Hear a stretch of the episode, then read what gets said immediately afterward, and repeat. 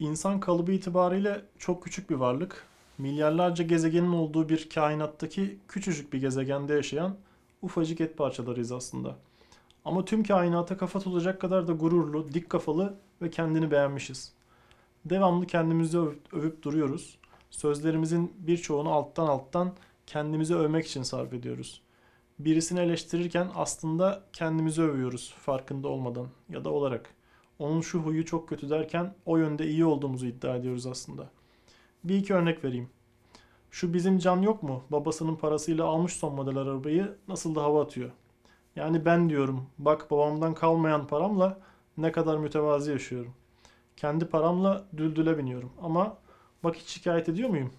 Yok etmiyorum. Ama Can'a baksana. Sana para kalmadığı için olabilir mi?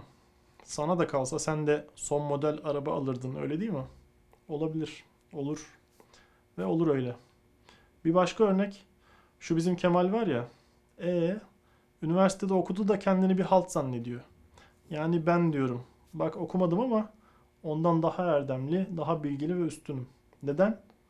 Biz Hayat Üniversitesi'nde okuduk. Onların üniversitede okuyamayacağı şeyleri öğrendik hayattan. E Kemal de yaşıyor bir yandan. Hayat ona da hayat değil mi? Belki çift anadal yapıyordur. Hem matematik hem hayat. Cevap yok. Başlıkta attığım cümle de yine bu fasıllardan biri. Malum şu an kendimizi tanımlamanın bir yolu da kimleri takip ettiğimiz internette. Bana takip ettiğin kanalları söyle, sana kim olduğunu söyleyeyim noktasına geldi mevzu. Enes Batur'u takip ediyorsak Aristo'nun kıçındaki kıl, Barış Özcan'ı takip ediyorsak Sokrates'in başındaki saçız. Birbirlerinden tek farkı birinin diğerinden daha kıvırcık olması. İkisi de kıl. Ne diyor arkadaş? Barış Özcan'ı takip etmek bir kalite göstergesiyken ben onunla da kalmıyorum. İlk takipçilerindenim kardeşim. Siz trend olduğunda tanıyıp takibe başladınız.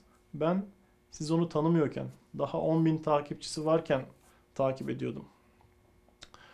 Barış Özcan'ı ben keşfettim. Daha ne diyeyim diyor. Barış Özcan'ın verdiği tavsiyelerden kaçını gerçekleştirdin? Zincir aldın mı? Yok.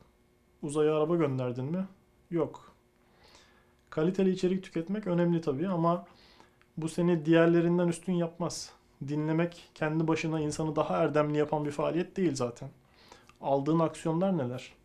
İnsanı tanımlayan konuştuğu değil, aldığı aksiyondur. Yoksa insan kendini bir şey zannettiği kadar basittir aslında. Bu arada Barış Özcan'ı ilk takip edenlerdenim.